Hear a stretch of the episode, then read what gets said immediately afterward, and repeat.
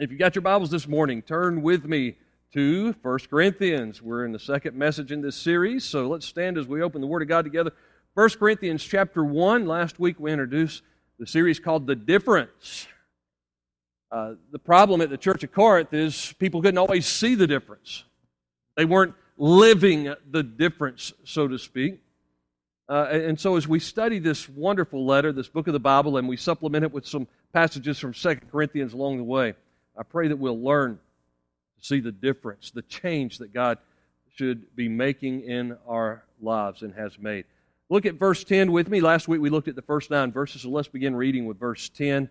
Uh, we'll read through verse 25, and then I'll make some comments also on, on 26 and following at the conclusion of the message. But it says, Now I urge you, brothers, in the name of our Lord Jesus Christ, that you all say the same thing, that there be no divisions among you, that you be united with the same understanding and the same convictions.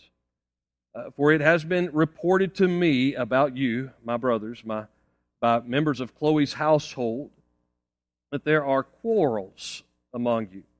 What I'm saying is this each of you says, I'm with Paul, or I'm with Apollos, or I'm with, with Christ.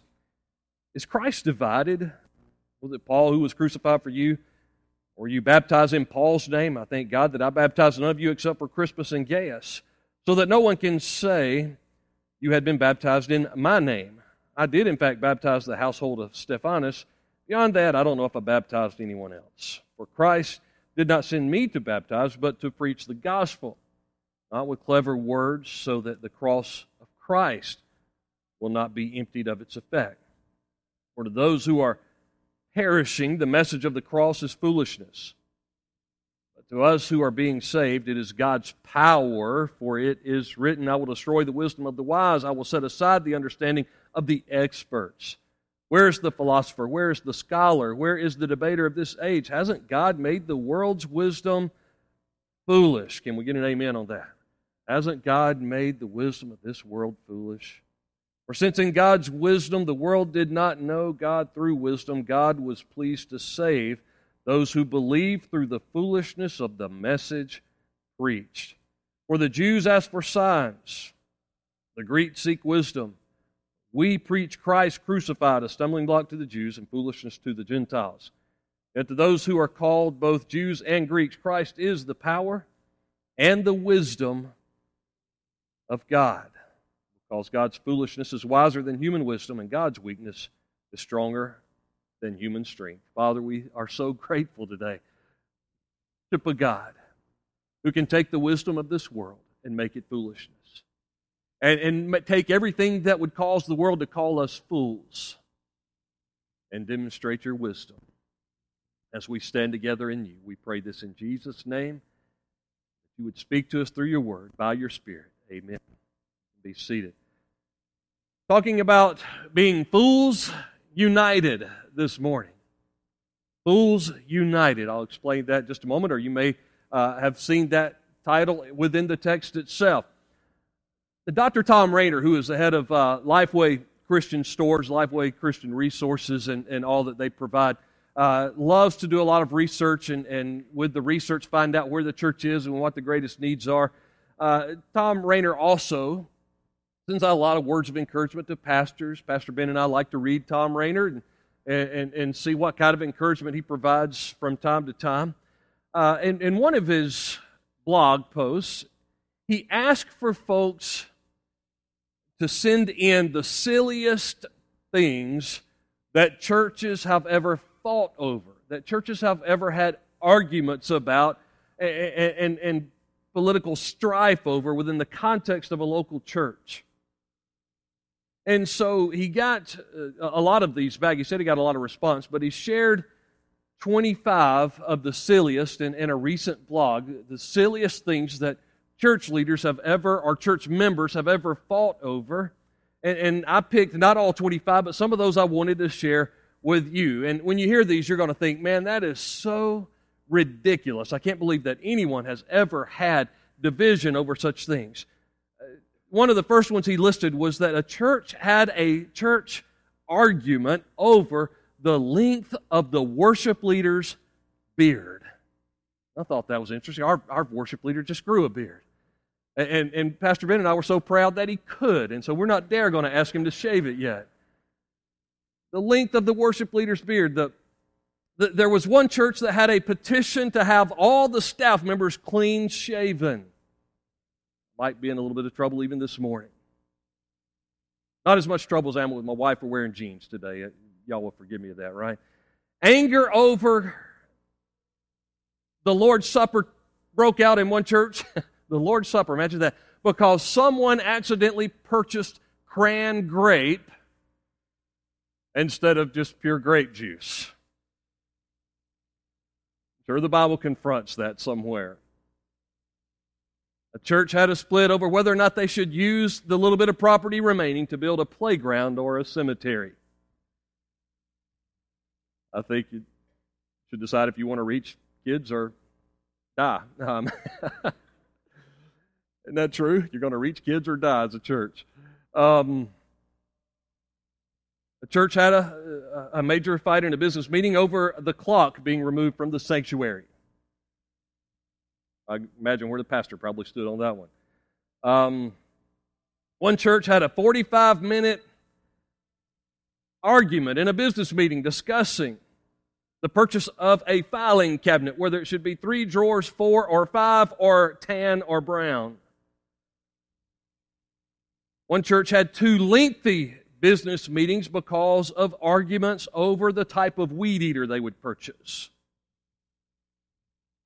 Someone wrote in to Dr. Rainer and said, We actually had a fuss at our church years ago on whether or not we should allow people to bring deviled eggs to the church fellowship. After all, that's of the devil, right? Deviled eggs to the church fellowship. Wow.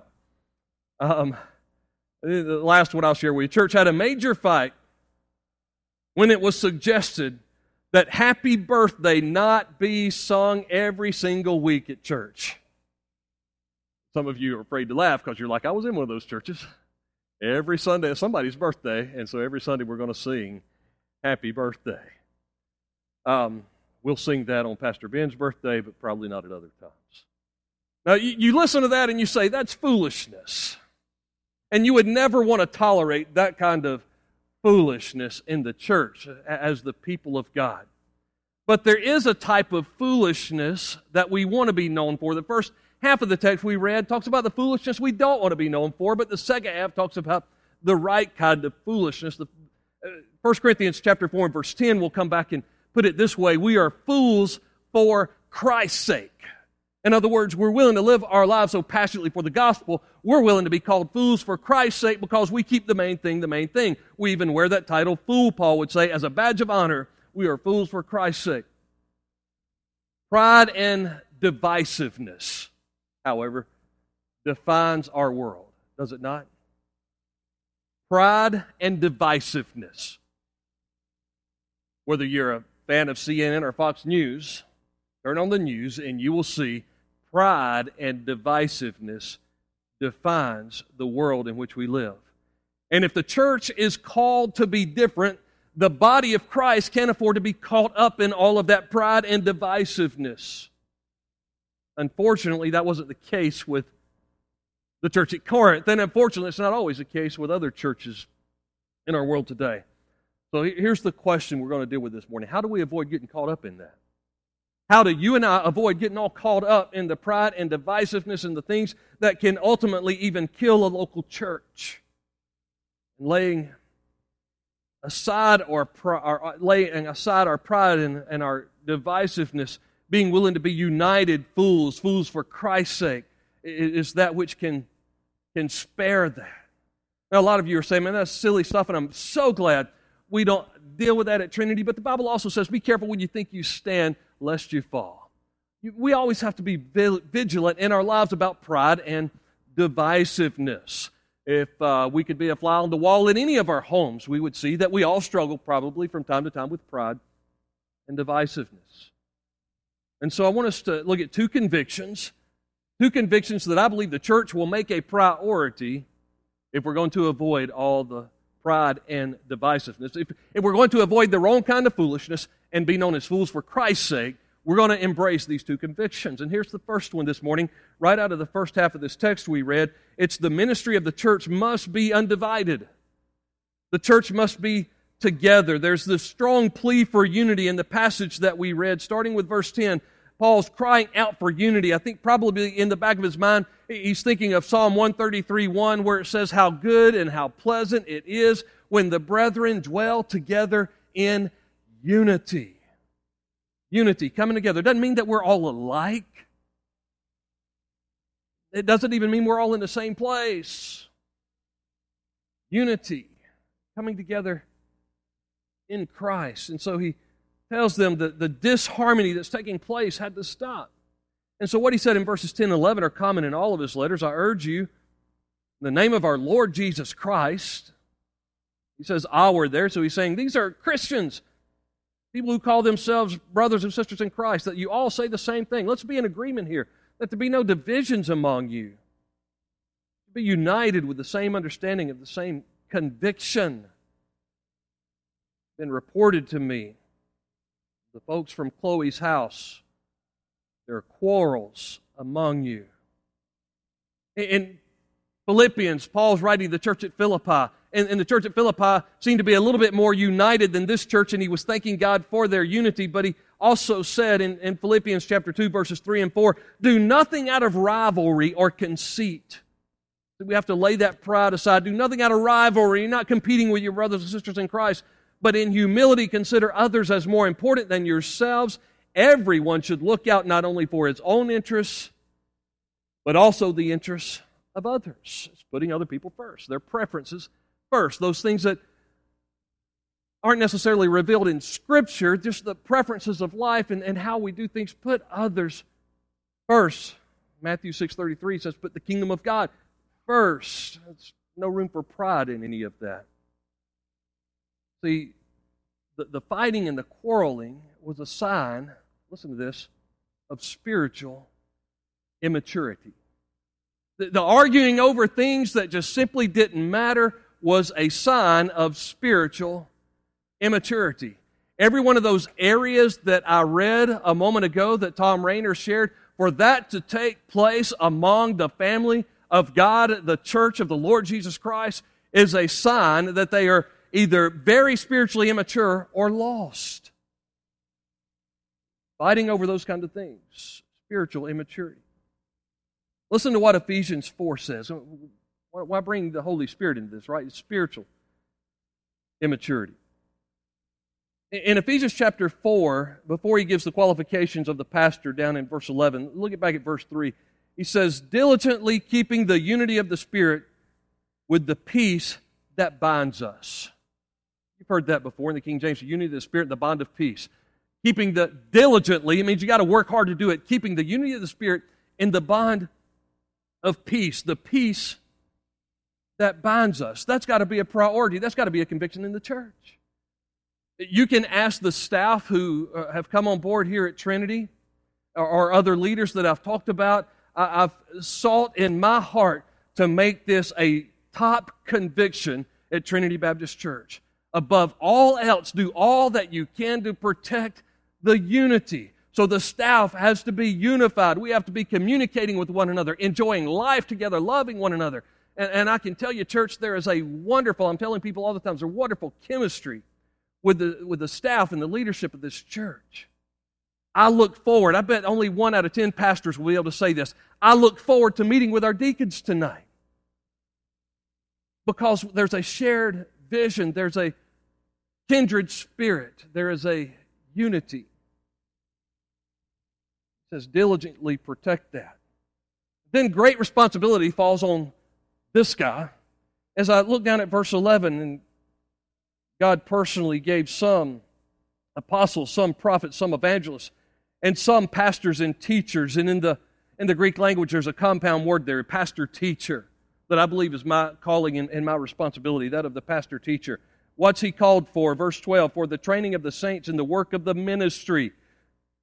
What kind of ministry? Well, the ministry to build up the body of Christ until we all reach unity in the faith and in the knowledge of God's Son, growing into mature, into a mature man with the stature measured by Christ's fullness. My job as a pastor is to lead the body of Christ to a place of spiritual maturity through the Word of God, through making disciples, through networking ministry, not only through our deacons, through our teachers, through our kids' workers, through our staff as we network ministry so that we all might grow and become more mature in our faith and avoid all those things that would cause disharmony through spiritual immaturity. And obviously, that's not all on the pastor because all of us have to cooperate with the process.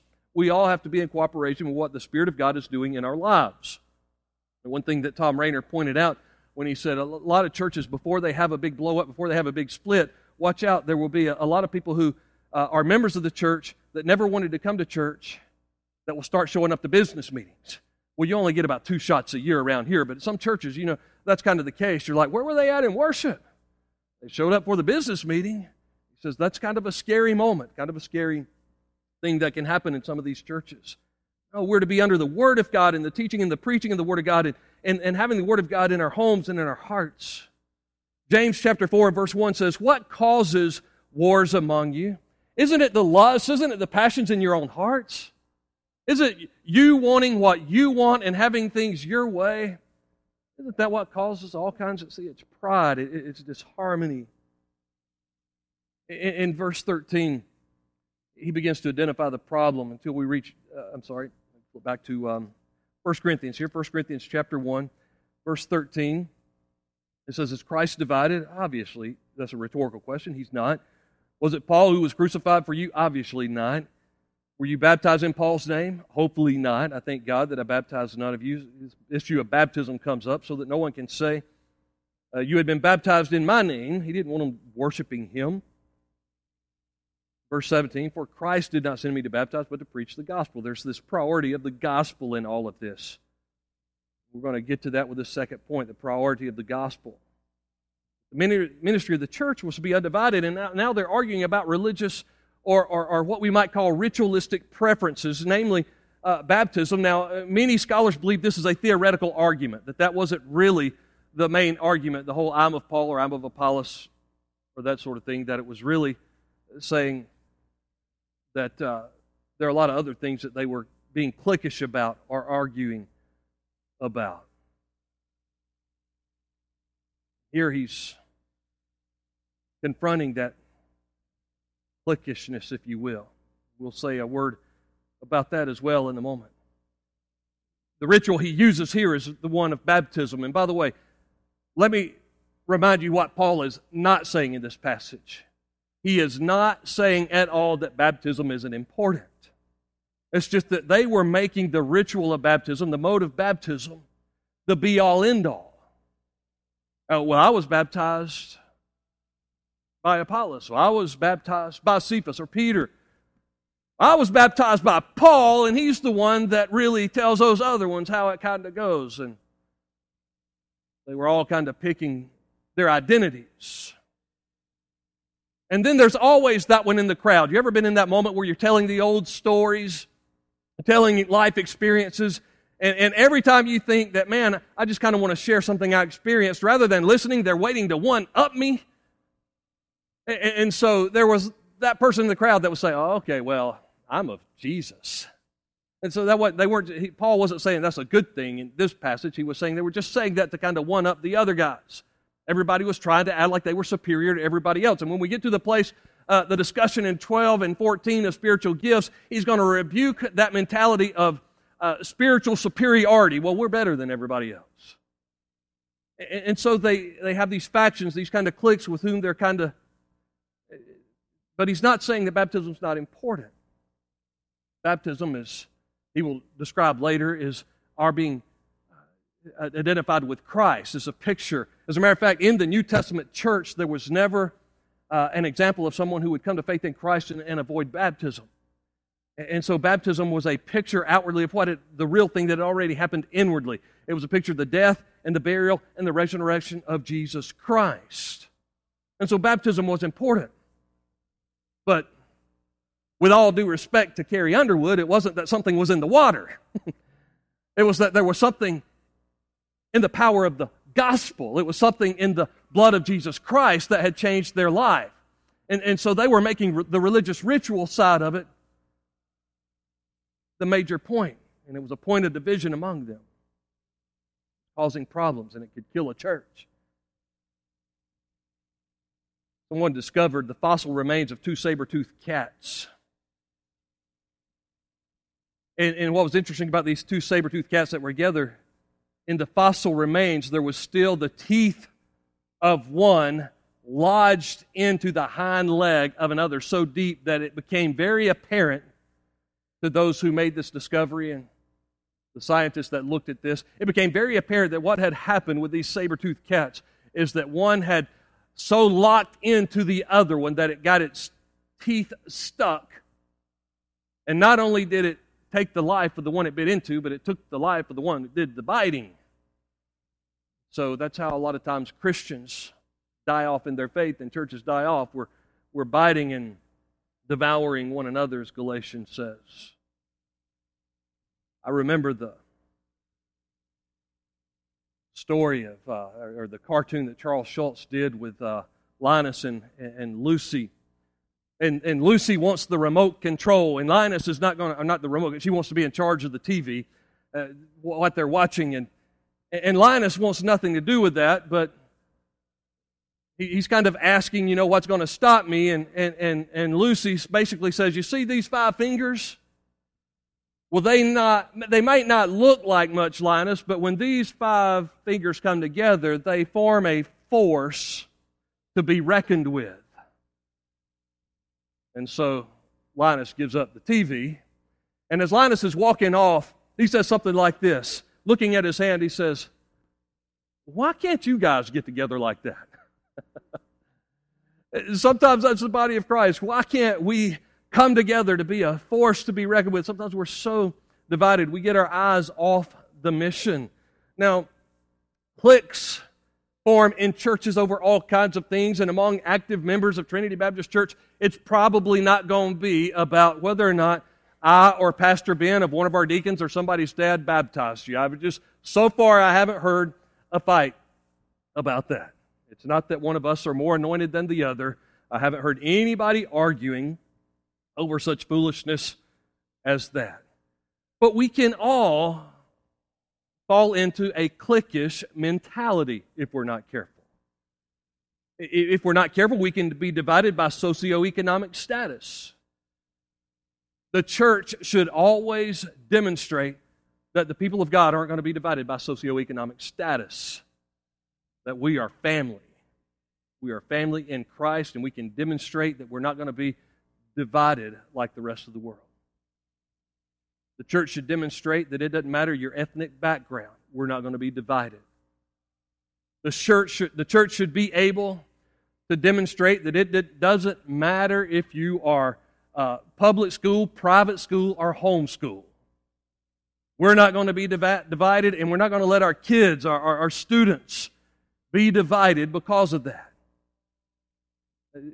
People ask me about that from time to time, and, and one thing I always point out, I said, You realize um, Moses was a public school kid, led the people of God out of Egypt after he had gone to the Egyptian school district there under Pharaoh where they didn't teach about Yahweh or anything like that. But God still used him, and he did great things for God. He was where God had placed him and called him to be at the time. You realize that Samuel went to the Christian school? Not only did Samuel go to the Christian school, Samuel went to the Christian boarding school. In, in that Christian boarding school, there was even hypocrisy among the leadership, but he was where God called him to be, learning what God called him to learn. So there are folks here that are called to be a part of that for the equipping of, of something that God has for them. You realize that best we know that King David was probably homeschooled? And he became the greatest king. Well, a homeschool kid can never become president. Sure, they can. He became the greatest king today, uh, according to Israel's history, that they've ever had. And so let's be careful. If we're not careful, if we're not prayerful, if we're not walking in the Spirit, we can start to beat it. Well, you know, we don't want to hang out with a public school crowd. We don't want to hang out with a private school crowd. You know, those homeschoolers, they kind of isolate their kids. Well, not the Trinity homeschoolers. They let them hang out with some of these guys. but we can become so cliquish, and, and we, if we're not careful, we can act like, well, my way is the superior way. And I, I challenge every parent, uh, all the parents here, know the strengths and know the weaknesses of each. And by the way, they all, all approaches have their strengths and their weaknesses. Study that, know that, realize that ultimately it's not the government, it's not even a Christian school, it's not Trinity Baptist Church, it's mom and dad who are responsible for the education of their kids, right? We work together and encourage one another, support one another, and get behind whatever resources we incorporate. And so I thank God we've got some of the best homeschoolers I've ever met in this church. I thank God we've got some awesome Christian school kids in this church. I thank God that we've got some public school missionaries and teachers and administrators in this church. I pray that we all just stop long enough to pray about it and see a sense of calling and never, never let that divide us. You say, Are you preaching that because you've seen? No, no, not at all. As a matter of fact, I'm grateful for the way that we haven't let that divide us, and I pray that all three of those areas will be prosperous among you. It could be other areas like age it could be when we get to 1 Corinthians chapter 8. Now, this is where I might not win friends and influence people, but when we get to chapter 8, we're going to see if we flaunt what we perceive to be our freedoms in Christ before others, then it can bring division in the church. And so, by not loving as we should and putting God's ways first, we can get in trouble. So, let's not get our eyes off the mission. Let's not allow any spirit of disharmony to emerge in the community of faith. Number two, here's the second conviction, the last half of this text we read. The message of the cross must be undiluted. The message of the cross, there is something we can rally around. There is something that we must never compromise, and that's the message of the cross. We can't water down the gospel just to get along with people. We can't water down the gospel just to be politically correct.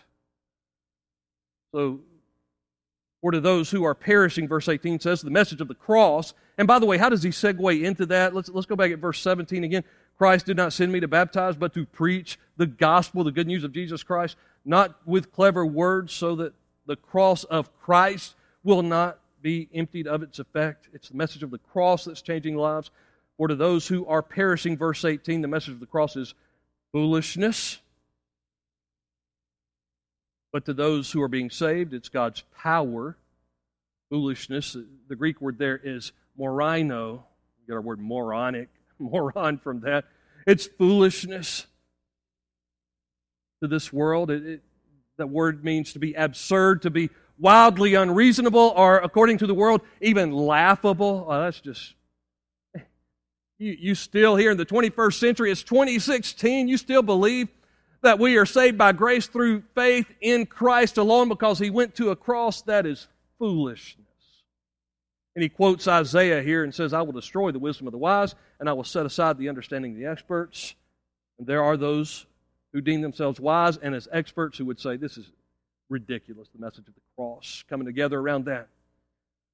And he does so, verses 20 through 25 eh, that we read a moment ago, he explains, he destroys the pride of those who cling to the wisdom of this world. Where Where's the philosopher? Where's the scholar? Where's the debater of this age? Most of us can answer that. Well, the university where I attended, the college where I go, sometimes even the high school I attend. Hasn't God made the world's wisdom foolish? Since in God's wisdom the world did not know. God, through wisdom, God was pleased to save those who believe through the foolishness of the message preached.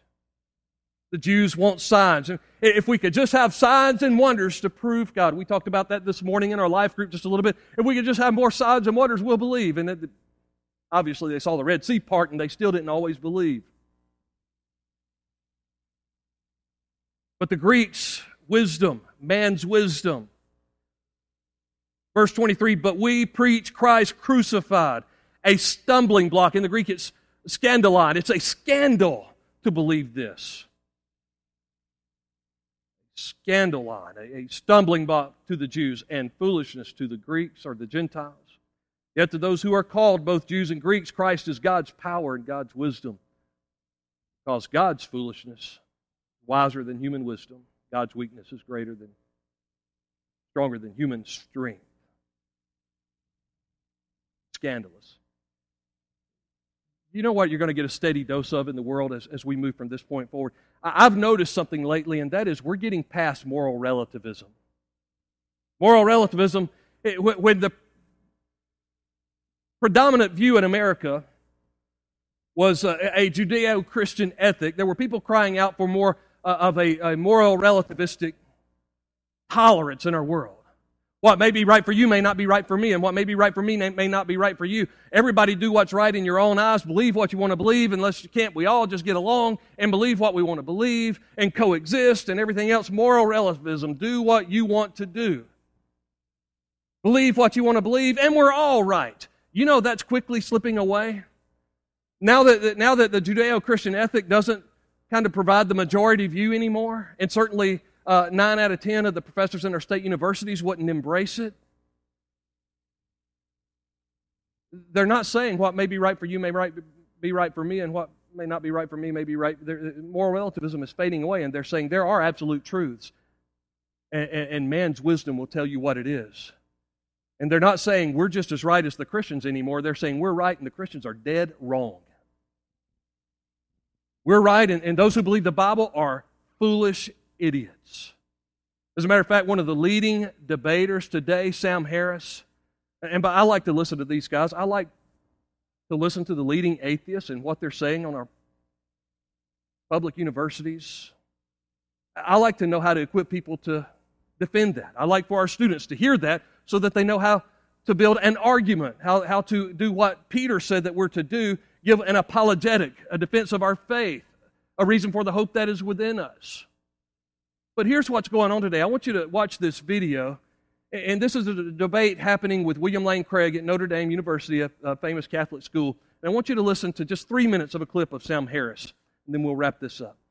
Now, I'm obviously not saying that all that Dr. Craig or all religious people are psychopaths and psychotics, but this to me is the, is the true horror of religion. Okay, it allows perfectly decent and sane people to believe by the billions what only lunatics could believe on their own. Okay, if you wake up tomorrow morning thinking that saying a few Latin words over your pancakes is going to turn them into the body of Elvis Presley, okay, you have lost your mind. Okay? But if you think more or less the same thing about a cracker and the body of Jesus, you're just a Catholic.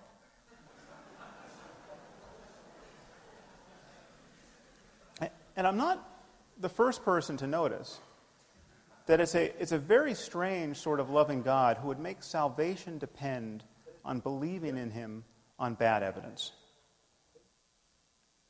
Okay, it's, it's, I mean, if you lived 2,000 years ago, there was evidence galore. I mean, he was just performing miracles, but apparently he got tired of being so helpful. Okay, and so now we, we all inherit this very heavy burden of the doctrine's implausibility. And, and, and, and the effort to square it with what we now know about the cosmos and, we, and what we know about the all too human origins of Scripture becomes more and more difficult. Okay, and, and, and, it's not just the generic God that Dr. Craig is recommending, it is, is God the Father and Jesus the Son. Okay, Christianity, on Dr. Craig's account, is the true moral wealth of the world. Well, I hate to break it to you here at Notre Dame, but Christianity is a cult of human sacrifice. Christianity is not a religion that, sell, that, that, that repudiates human sacrifice. It is a religion that celebrates a single human sacrifice as though it were effective. God so loved the world that he gave his only son. John 3.16.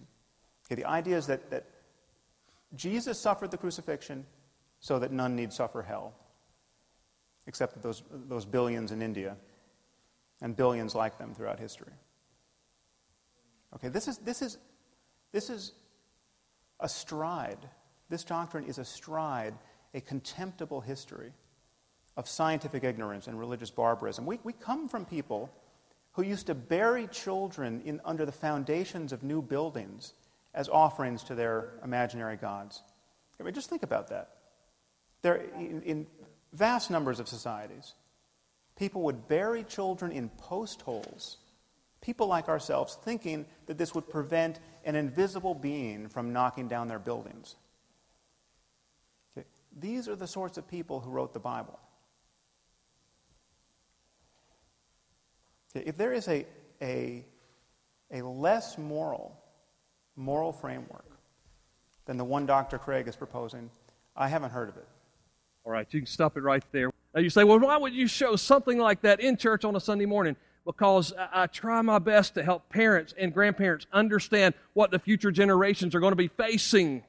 And that's what they're going to be facing. That's what uh, the people in this world who uh, do not accept the gospel of Jesus Christ and the Word of God are embracing. And they look at the message of the cross, as he said, and they say, that is ludicrous. That is ridiculous. And they act like, as Sam Harris did in this video, he acts like he's saying something new, and Paul is saying, no, no, no, no, no.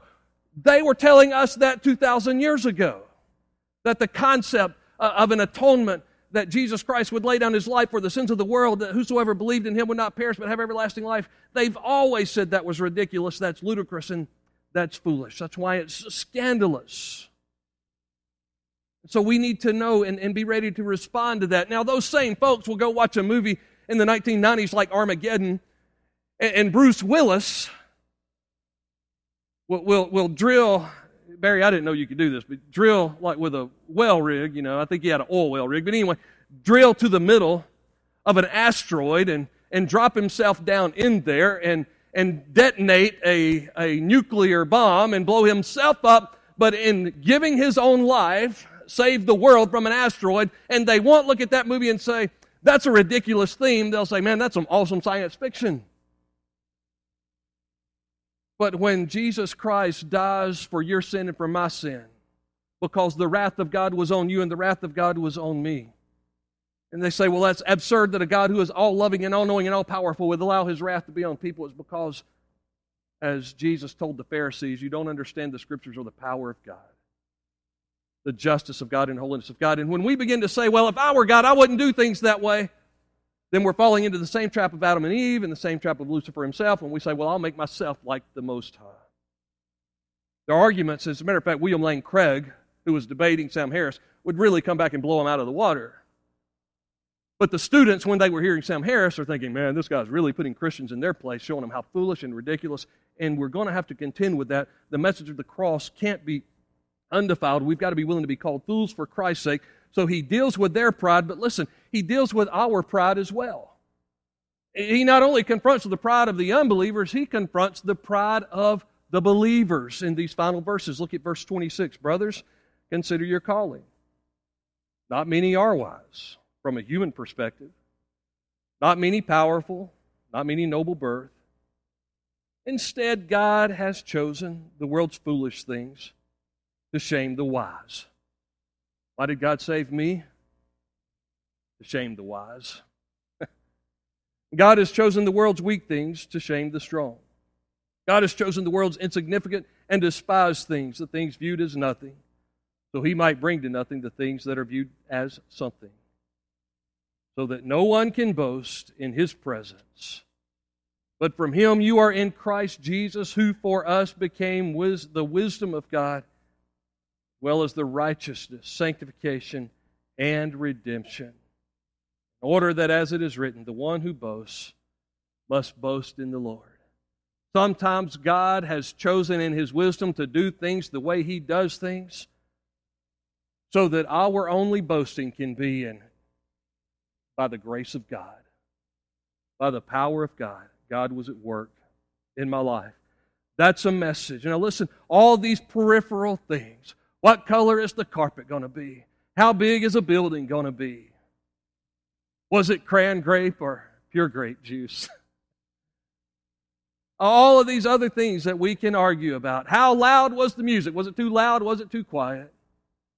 Was it too contemporary or too traditional? All those are secondary issues.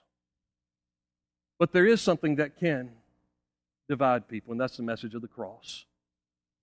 You never compromise the message of the cross. You never dilute the message of the cross. And if the message of the cross ever stops to be the center of what we're singing about and preaching about, then we're going under. We can never compromise the message of the cross. There's no other message that brings salvation and brings real life, true life. So know it defend it. And by all means, parents, grandparents, equip the next generation to know it, love it, defend it, and live it by the grace of God. The gospel, the Word of God, the Lord Jesus Christ. That's where we draw the line. Would you bow your heads with me?